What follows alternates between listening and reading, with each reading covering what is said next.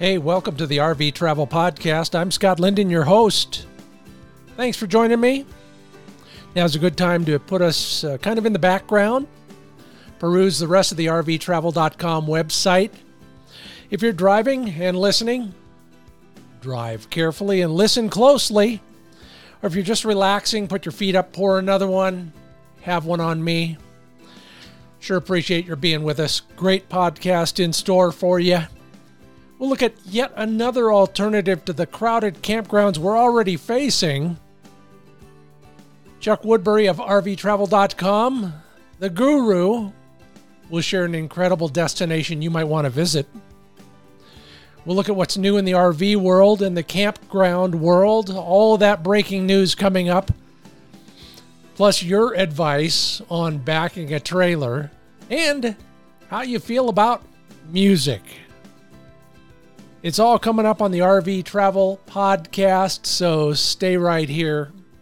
I promise you a good time, and I appreciate your listening. Well, my lovely wife and I uh, were out last weekend uh, looking for adventure, and uh, maybe you were too. Hope you had a good one. If you were out, we camped at one of our favorite streams. In fact, the stream that convinced me to move here to Central Oregon. The Metolius River bubbles up fully grown from the edge of an old volcano.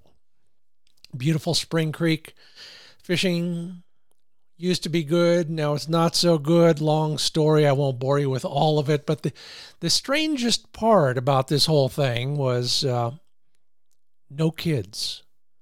Now, there's campgrounds up and down this stream, and there's probably room for a thousand rigs and tents and backpackers over the length of this valley. But in our campground, there was not one single child.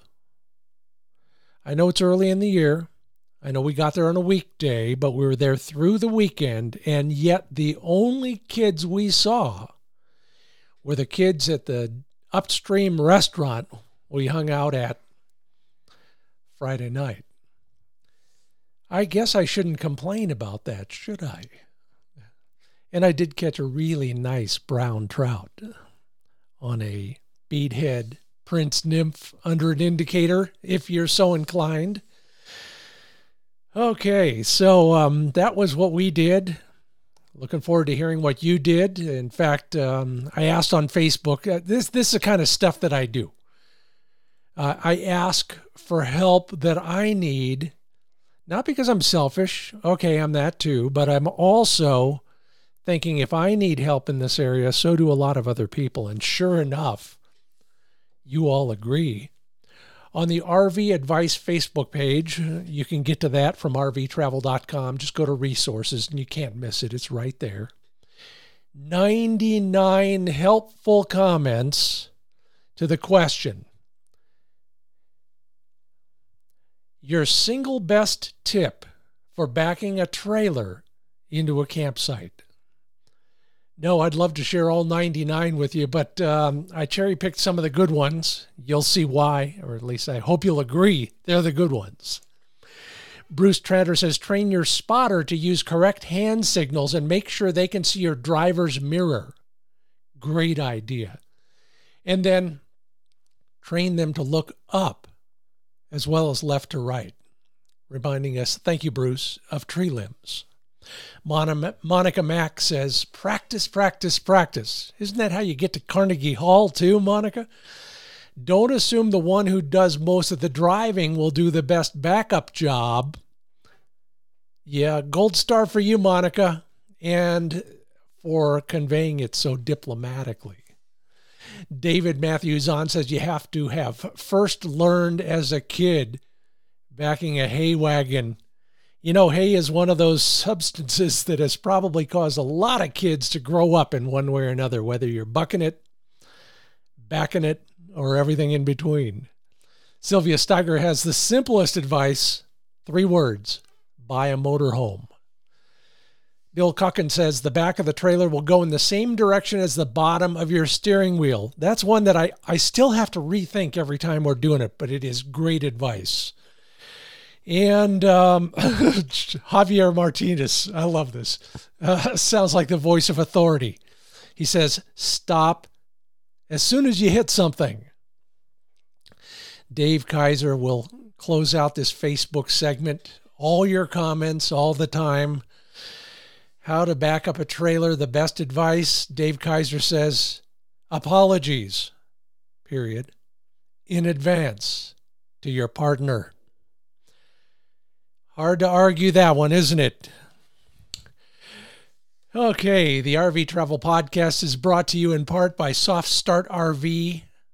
Learn more at softstartrv.com slash RV travel. Simplest way to get there. Simply put, here's how it works. And I watched the videos and I learned a lot from our friend of the podcast, Mike Sokol, the electricity guru in our world. No more thumps, no more trailer shaking in the quiet of the night as your air conditioning compressor kicks in.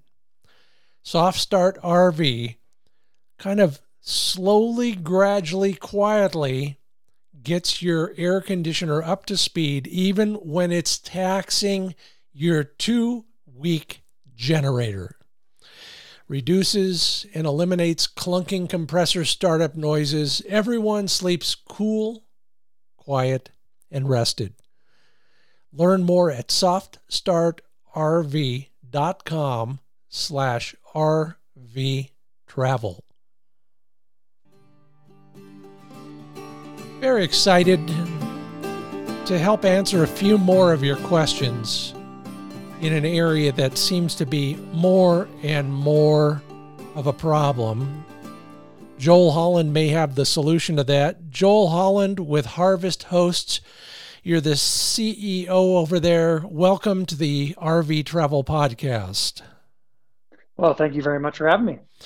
Uh, I'm intrigued, have been for quite a while. Finally fell for your advertising. No.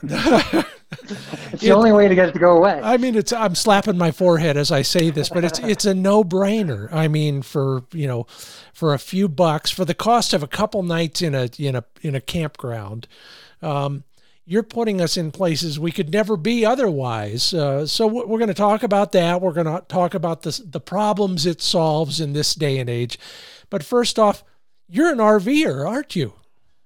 Yes, yeah, absolutely. Um, in fact, my my wife and I um, RV'd through all the lower 48 states uh, back in 2014. We took about two years and ended up. Um, we left Virginia, so we were living in the DC area, and by the end of our trip, we ended up in Colorado, fell in love with the state, and bought a home here.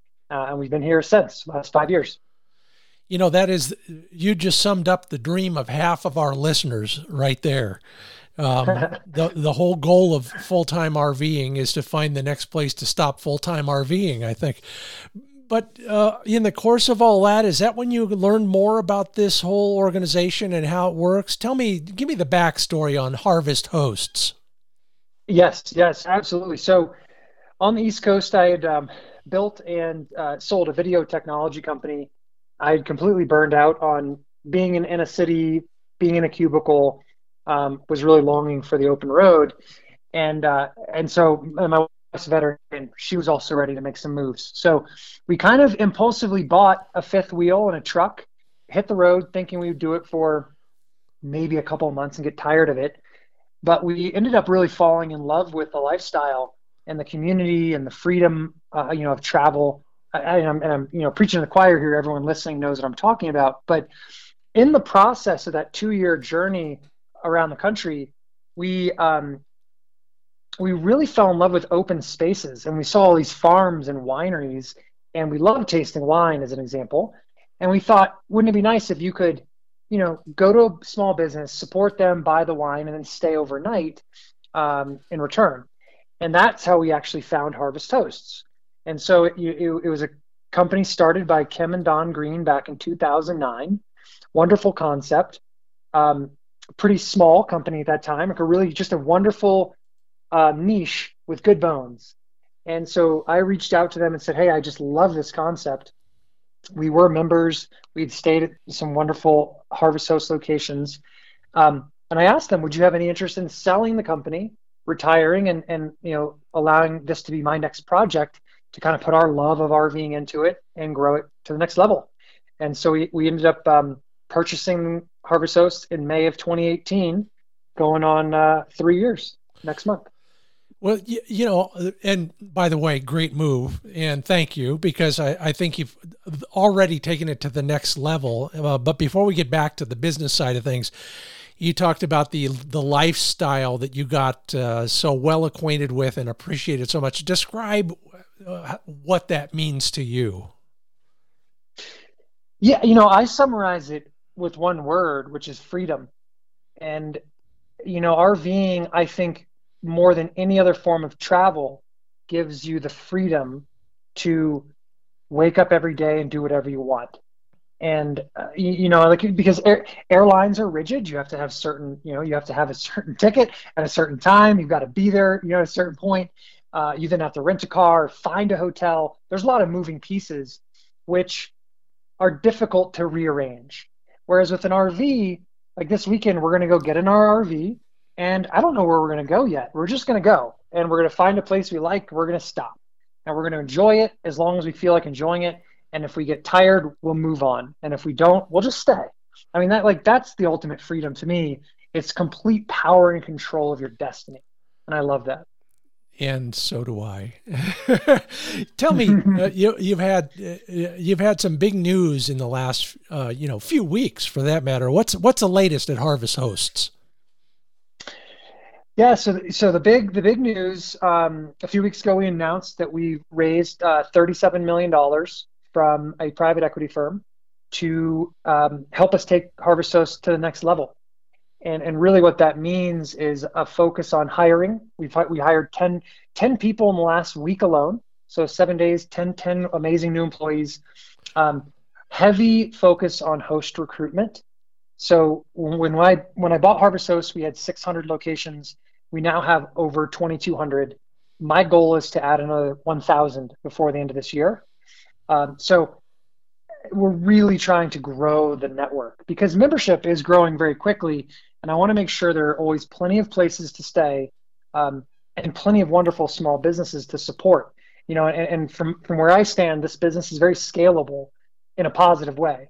I think we can we can really grow this to more wineries, more breweries, more farms who benefit from being in the program, and then of course more RVers who are looking for unique experiences to complement the campgrounds, um, not replace them, but just you know another way to enjoy the lifestyle you know, your timing couldn't be better for all of that that you've just described. Uh, we lament this every week on the RV Travel Podcast, and that is we're always always pressed for a place to go. Uh, and these days and this summer may be the worst ever because of all those new RVers and um, all the other complications that come with COVID and everything else.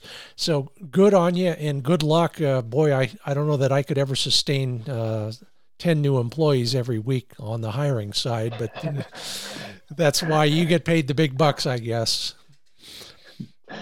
Well, you know, it, it's interesting. Um, when I bought the business, my, my thought was it would be a, a, fun lifestyle business because when I last company, you know, I, I essentially retired – but I was too young. I mean, I'm in my 30s, so I was too young to be retired. Harvest Host was a passion project.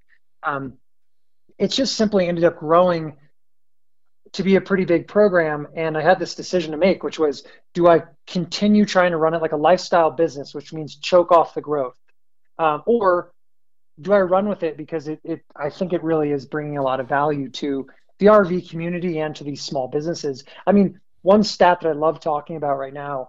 Um, our members this year are going to spend over $40 million directly with the Harvest Host locations that they visit. And we don't take any of that, right? It's, it's always completely free as a host to be part of our program. We don't take a percentage of the spend, nothing. And, and it ends up being an extra $13,000 on average per host, which makes a big deal. You know, it makes a big difference and it's a big deal, especially during COVID. So um, you're right. Adding t- 10 employees adds complexity to my life, but it's such a cool program that I think it's worth it, and I think it's worth growing it. Well, let let's get to that. Um, and good luck. describe a, a typical harvest host experience from uh, from inspiration to leveling and settling at a harvest host. Okay, absolutely, yeah. So, in fact, there's there's one this weekend that I'm hoping to go visit here in Palisade, Colorado. So um, you're driving down Route 70. You've already come over Vail Pass. You drive past Vail. You go through Glenwood Springs. You're on your way to Moab. Well, on that route, there's this really cool town called Palisade that has a number of wineries. Um, and we have a few hosts in Palisade. One of them is Sauvage Spectrum. And it's this really awesome winery founded by a husband and wife who grew up in Palisade. Um, both became like chemists. And so they actually brought their like scientific knowledge to creating wines, and they're phenomenal. Um, as a Harvest Host member, you pull through this beautiful little town of Palisade onto this winery, and you can park. There's a few different places you can park. Um, I like to park right behind the tasting room. And so on one side, you're completely up against the vines.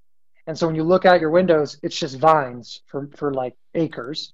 And on the other side, you've got your taste your tasting room. And so when we visited um, last fall, we parked just like that, leveled. Um, it, it's a very level area, and you know, most of our hosts are they're either parking lots um, or you know dirt spots, but they're usually level. They're usually pretty level. So I didn't have to do too much leveling.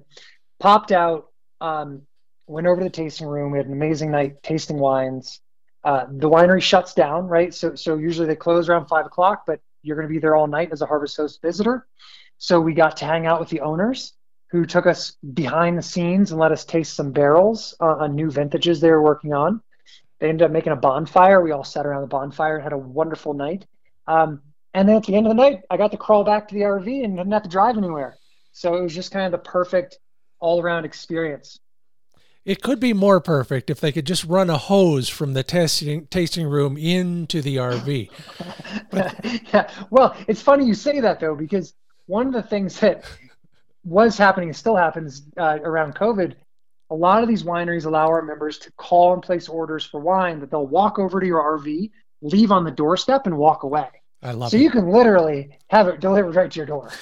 Oh, that's great. Well, go back to the very beginning though. What you don't just stop in; you are making advance reservations uh, online, right?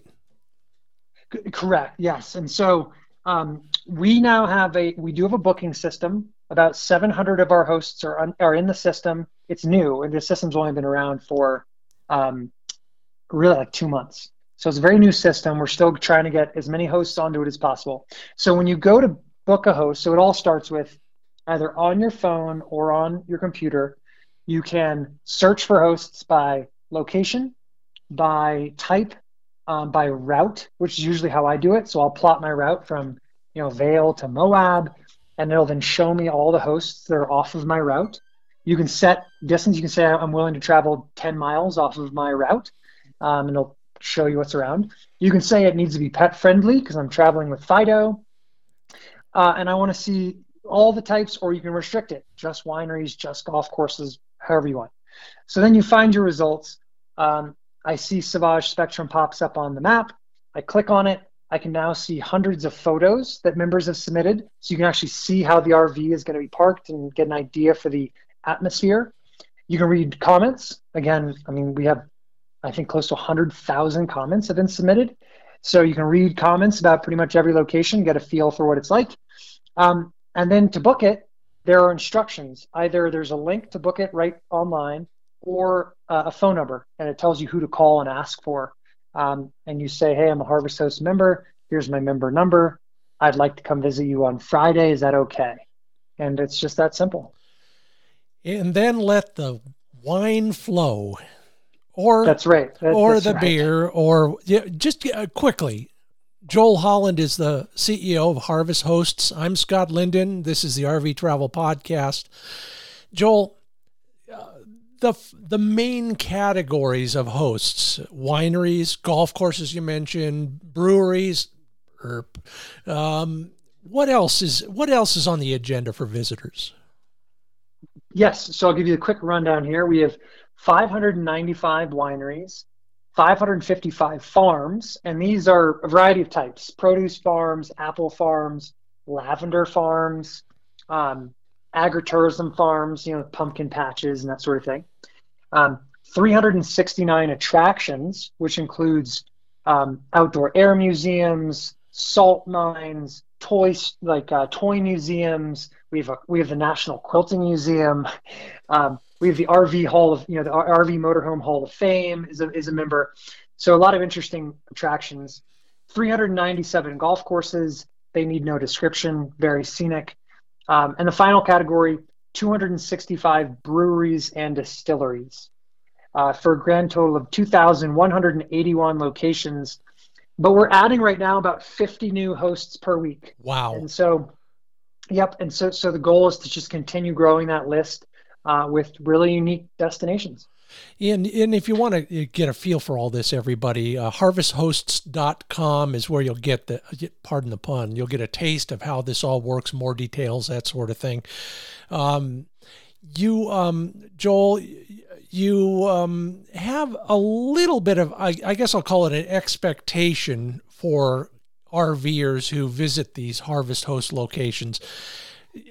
Describe that to us. Yes. So our membership fee is only $99 a year. Um, that gives you unlimited access to stay for free at all of our host locations. The reason the membership fee is so inexpensive uh, is because we encourage our members to take some of the money they're saving, you know, from a traditional campground and support the local business that you visit. Uh, you know, buy the wine, buy the produce, buy the, the you know the beer. Um, we say spend you know a minimum of twenty dollars as a way to say thank you.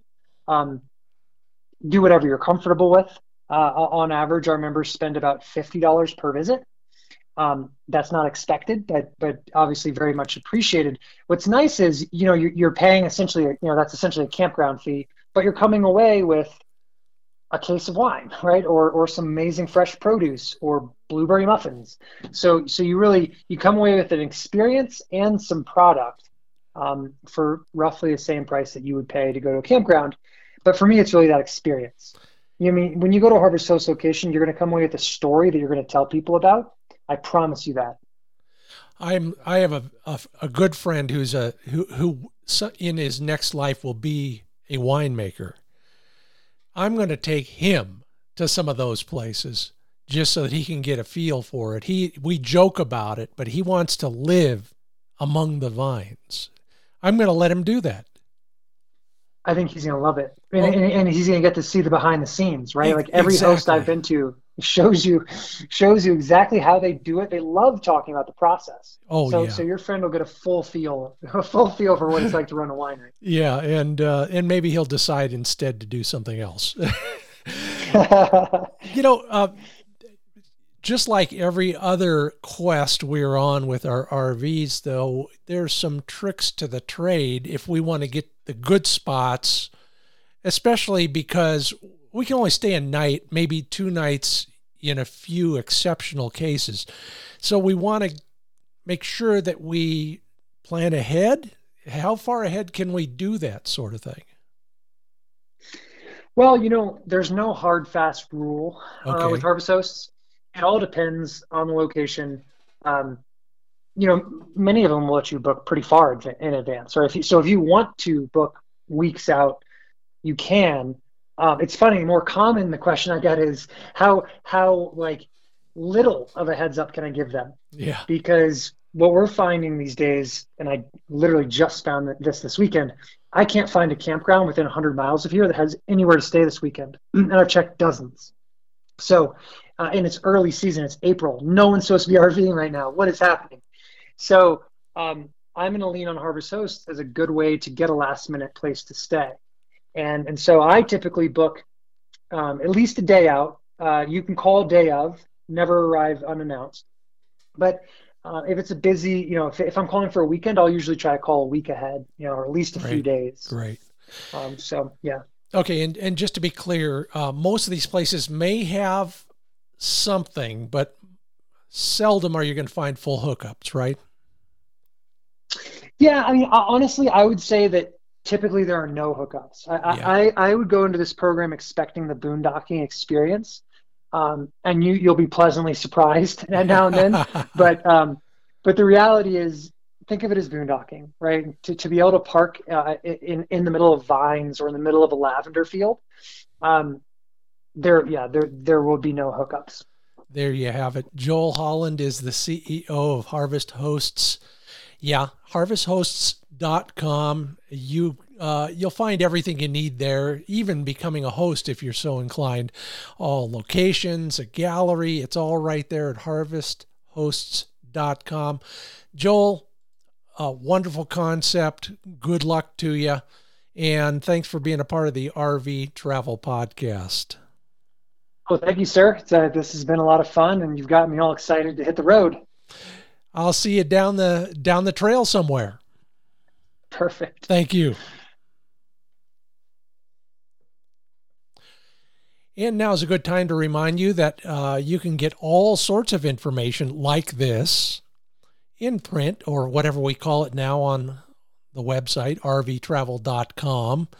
10,000 articles, you name it, there's something in there on any topic. And then consider becoming a subscriber, a member, if you will. You'll get the member editions of all the newsletters earlier than everybody else. You'll get all sorts of other information well before the other people.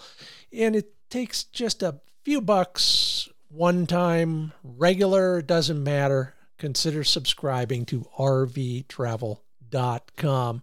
Who brings you this podcast?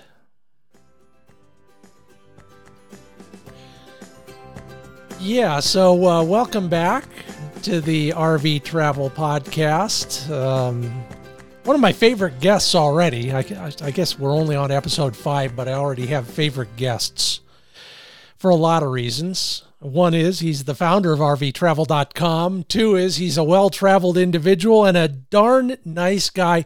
Chuck Woodbury, welcome back to the RV Travel Podcast. Well, once again, I'm glad to be back, Scott. So uh, looking forward to talking to you. Same here. And, um, you know, one of my goals on the RV Travel Podcast is to, mm-hmm. to give people ideas about where to go. Now, people tell me where to go all the time, but I don't think they mean it in quite the same way. Mm-hmm. But there are some fascinating places that maybe we're looking to get off the beaten track, or maybe we're just trying, you know, discovering for the first time one of those classics, whether it's Yellowstone or Yosemite or the Blue Mountains or whatever. Uh, you, I, I gave you an assignment. I asked you to come up with a place that you'd love to go back to and then tell us why. So open the map and start the journey. Well, you know, I I've been all over this country many times and probably in the west more than anywhere else, but uh, and I mean, there's just places, the Oregon coast, Yosemite, of course. I mean, you could go on and on, Glacier National Park, the Rocky Mountains. But my favorite spot that I've gone back to over and over and over is are the Red Rock parks in southern Utah. Um, Zion, Bryce, Arches. Um, there's between national monuments and national parks, there must be half dozen, more than a half dozen. But you know, there's nowhere like it that I know of on Earth where you have this incredible red rock, just beautiful red rock, and um, canyons and Bryce Canyon. Um, you hike down into Bryce Canyon in Zion, you look straight up, you get a stiff neck.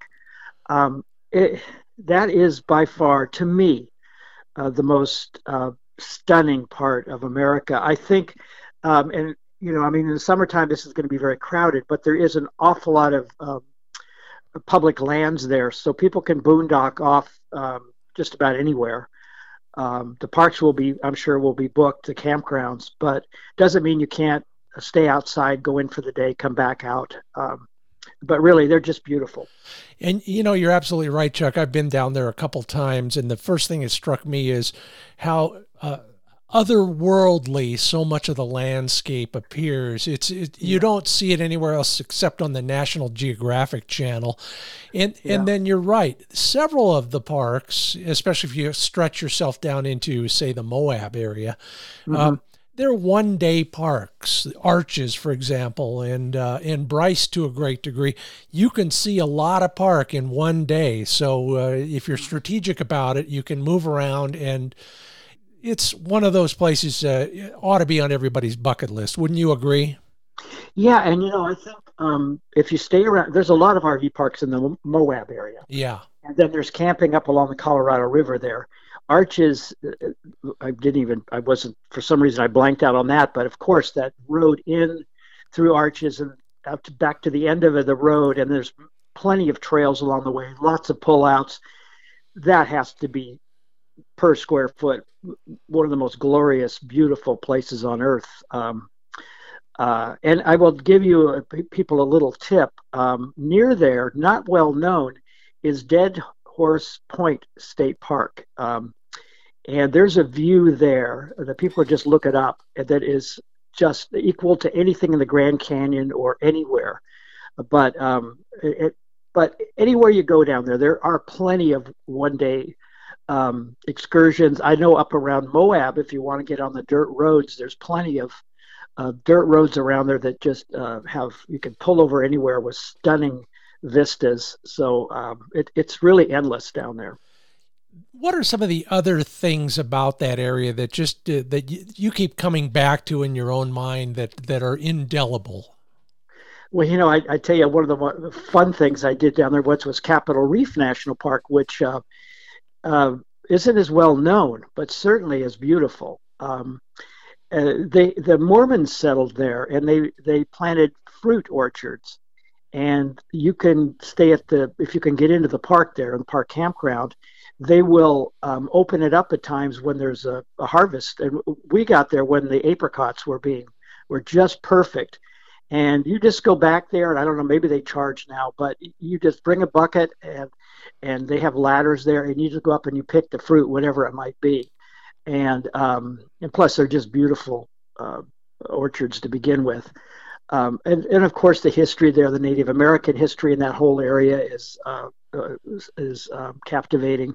So um, you know, I it's really it, all the parks are unique. They're all different in some way, except for the one common thing that's just there's so much beautiful red rock, and that's the part that's if you've never seen it that that you just can't get over you mentioned Native American stuff as well, and we're big on the petroglyphs and the pictographs, mm-hmm. and and um, in a lot of that country, uh, not necessarily in any of the parks per se, but on a lot of the public ground.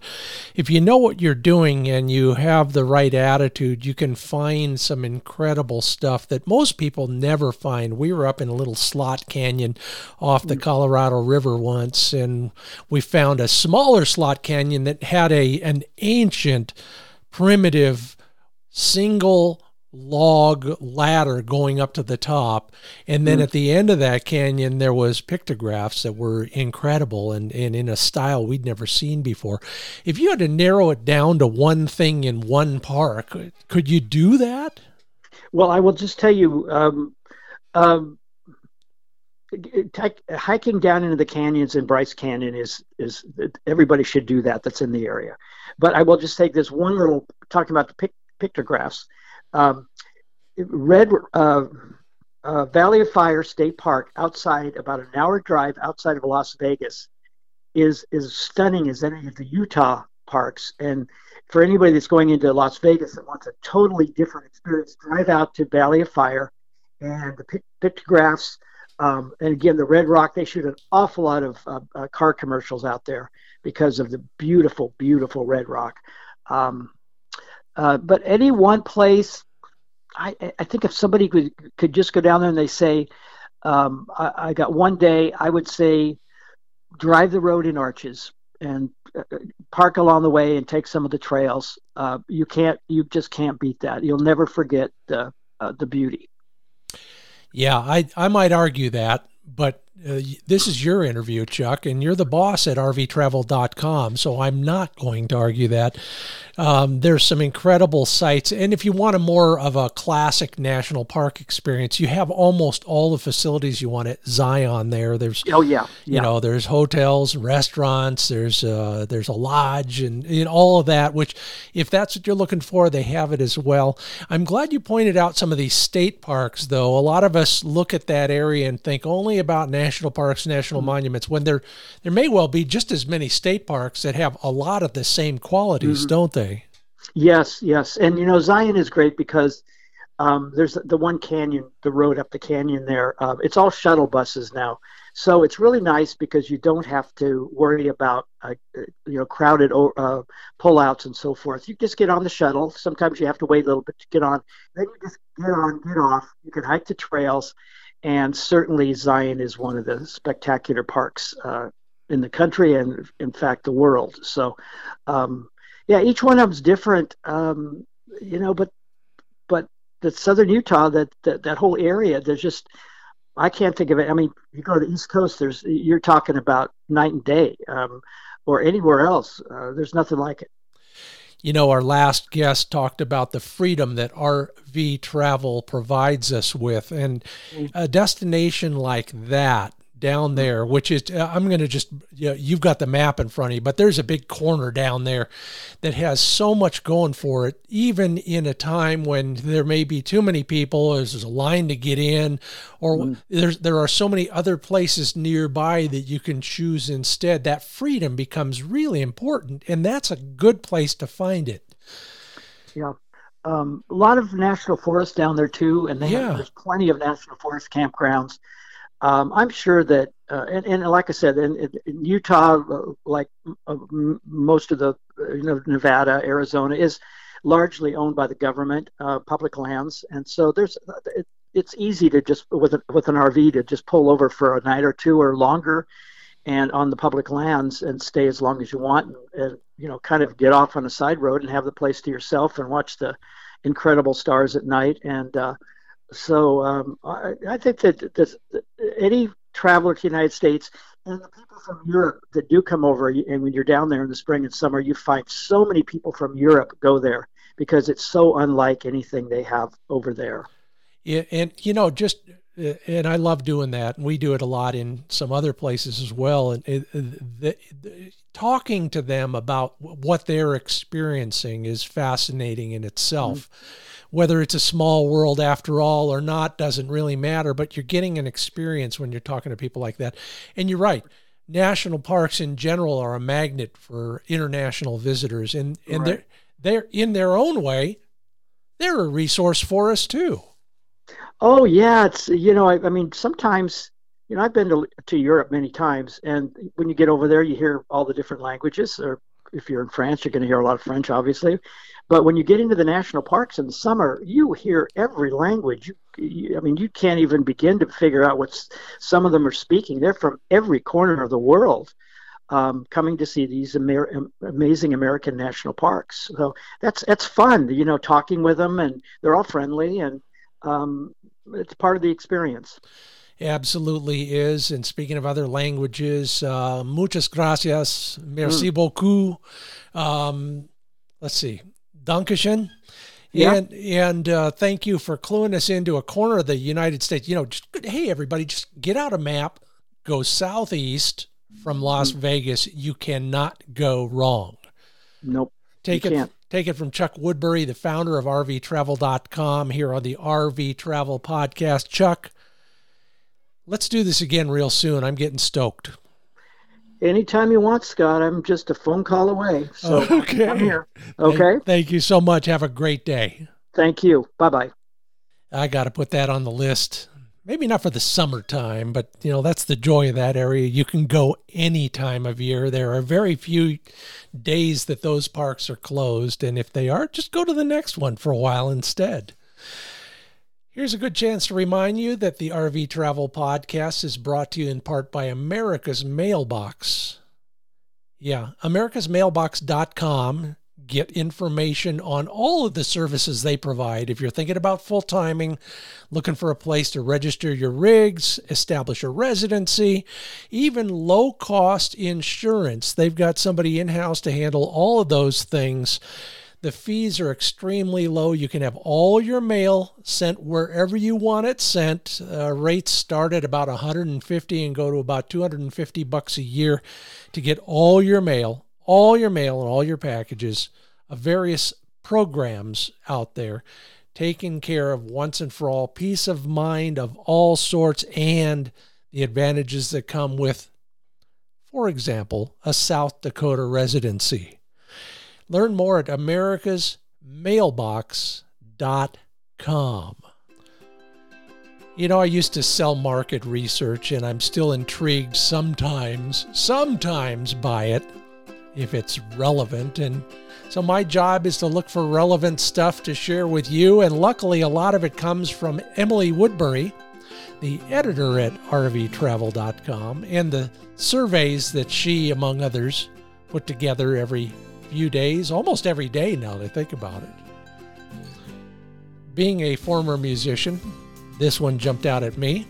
If you want to take any of the reader polls, go to rvtravel.com and just search reader polls, or just look on the main page. There's almost always one on the main page. How important to you is listening to music? Well, I know how important it is to me. Still part of the lifestyle here, even though I'm not making money at it anymore. Your comments enlightening as ever. Rusty says, What we are not is listening to your tunes at a campground from five sites away. Yeah, thank you, Rusty. You said it, we all thought it. Ron T says, When driving in my Jeep, it's classic rock. When in the middle of nowhere on the first day out, the radio was on local news until that fades and then it stays off for the rest of the trip. George BL says, I prefer talk radio. Seems to make the time go faster. Now that Rush is gone, I'll have to search for a new entertainer. Skip says, having an adult child, you get a mix of music, and the grandkids, I'm not sure what they listen to. Connie replied to that. What's funny is when your grandkids' favorite music is what you listened to in the 70s and 80s, and they think it's new. I'll never forget a songwriter friend of mine said, Yeah, my daughter came in one day and she said, Dad, Dad, did you know before he was in Wings, Paul McCartney was in another band? Oh my, don't you love it? The soundtrack of our lives, that's what music is all about. Thank you all for taking the poll. Oh, and by the way, 28% of you said it's very important to listen to music. 35% said it's important. 27% said I like it once in a while, but not very often. And boy, oh boy, 6% of you don't even care. Music is not an important part of your life. Well, we're going to work on that. And there's the end of our music. Time to remind you that the RV Travel Podcast is brought to you in part by CarGenerator.com. Jonathan Schlew is the inventor. He created a product that would protect you, your home, and serve your RV. Let's say you don't want to make the investment in a noisy, smelly, heavy generator. Well, your car becomes a generator when you hook up his device to it. Pretty simple, couple clamps, heavy duty cables, and your car now becomes a source of 110 power, shore power out of your car or your RV's motor if you have that kind, or your tow vehicle's motor if you're pulling one behind you. Real easy to learn more at cargenerator.com. There are two versions, one for clement weather and one for crappy weather. Learn more at cargenerator.com. So, periodically, we need to stay in touch with the world, especially with the RV world, especially in this day and age. Luckily, at rvtravel.com, we have somebody who's helping us. Janet Groene is her name. Janet, welcome to the RV Travel Podcast. Thank you, Scott. So, we know you because you write uh, basically hard news for us at rvtravel.com. You're summarizing a whole bunch of the stuff that will help us in one way or another avoid a headache or take advantage of something or whatever. And we'll get to that in a moment. But you're you're calling me from North Florida right now. Tell me um, what else you do when you're not talking to the RV Travel Podcast. Well, I write a bi-monthly column on uh, recipes for the FMCA magazine. Uh, I'm venturing into fiction, and I've written oh 25 or 35 books because travel writing has been my full-time job for many years. Um, Gordon and I lived full time on the go for 10 years, and part of that time was on a sailboat in the tropics, and the rest of the time was in our 21 foot diesel RV. It was fun to be homeless and rootless all those years. Funny, you don't hear that very often. Tell me, what was a highlight of that whole full timing experience for you? I think it was the freedom and the self discovery. Um, life for a while just boiled down to the basics of what were you going to have for your next meal, where were you going to park that night, find a safe place to camp, um, what was our next story going to be about, because we were um, not retirement age, we were making our living as travel writers. So our travels always had to do with where is the me- next good story. Well, I can relate to that. I'm in much the same boat here. So it's good to hear that somebody actually succeeded at it. You're also uh, chronicling a lot of your experiences at a couple different blogs besides RVTravel.com, aren't you? That's right. Uh, one is for RV Cooks called um, Camping and the other is solowomanrv.blogspot.com for, general information for any traveler, but especially for women who travel alone. Well, we were uh, just this past weekend, our neighbors on three of the four sides, if you use the points of the compass, were solo women in RVs, which kind of I, I hadn't thought about it till right now, but that that is it's a thing now if you had to advise anybody considering that kind of a lifestyle, not necessarily full time, but but a solo woman traveling in an RV, what what would be your number one piece of advice? Just go ahead and do it. You learn by doing it. Once you get out there and see what's available by way of campgrounds and socialization and uh, the kinds of activities that you enjoy, and you learn this by sitting around the campfire and, and just jawboning with other campers. There's a wonderful fraternity of, of camping out there. People are so friendly and helpful, and just don't be afraid of being alone out there. Well, amen to that. And you're absolutely right. I cannot find a more friendly community than the folks who are pulling or driving something that they sleep in that night. Janet Groene, uh, let's talk about kind of your area of expertise at rvtravel.com. You're on top, you got your finger on the pulse of, of the things that are important to us when we actually are hooking it up and heading out. What's new that we need to know about if we're planning on going somewhere in the next couple months? Well, first of all, is the crowding because of the popularity of, of RV travel right now. Um, it's almost uh, crucial to have reservations, and there um, there are just so many ways to make and get reservations. But the key word is make them early. Now, what I write is often date specific. So it's important to, first of all, look at your own calendar for your travel dates. Um, you may be looking at a vacation time of, say, two weeks, or a bucket trip, or just a special event. But then take a look at the general calendar to see what holidays are coming up because you know reservations are going to be harder to get during those times. So, what we're looking at now are Mother's Day, Father's Day, Memorial Day, Labor Day. All of those are going to be very hot dates.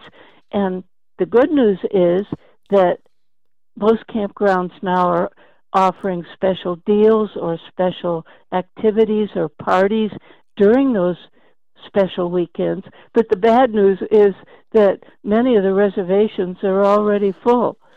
Wow, yeah, it's it's almost scary, and, and we don't want to flog a dead horse any more than we have to. But uh, there's nothing wrong with knowing how important it is these days. But what about some of those things? You report on a lot of campground events and and other RV related events. Is there anything in particular on on your calendar, on your writing calendar, that we we ought to know about now?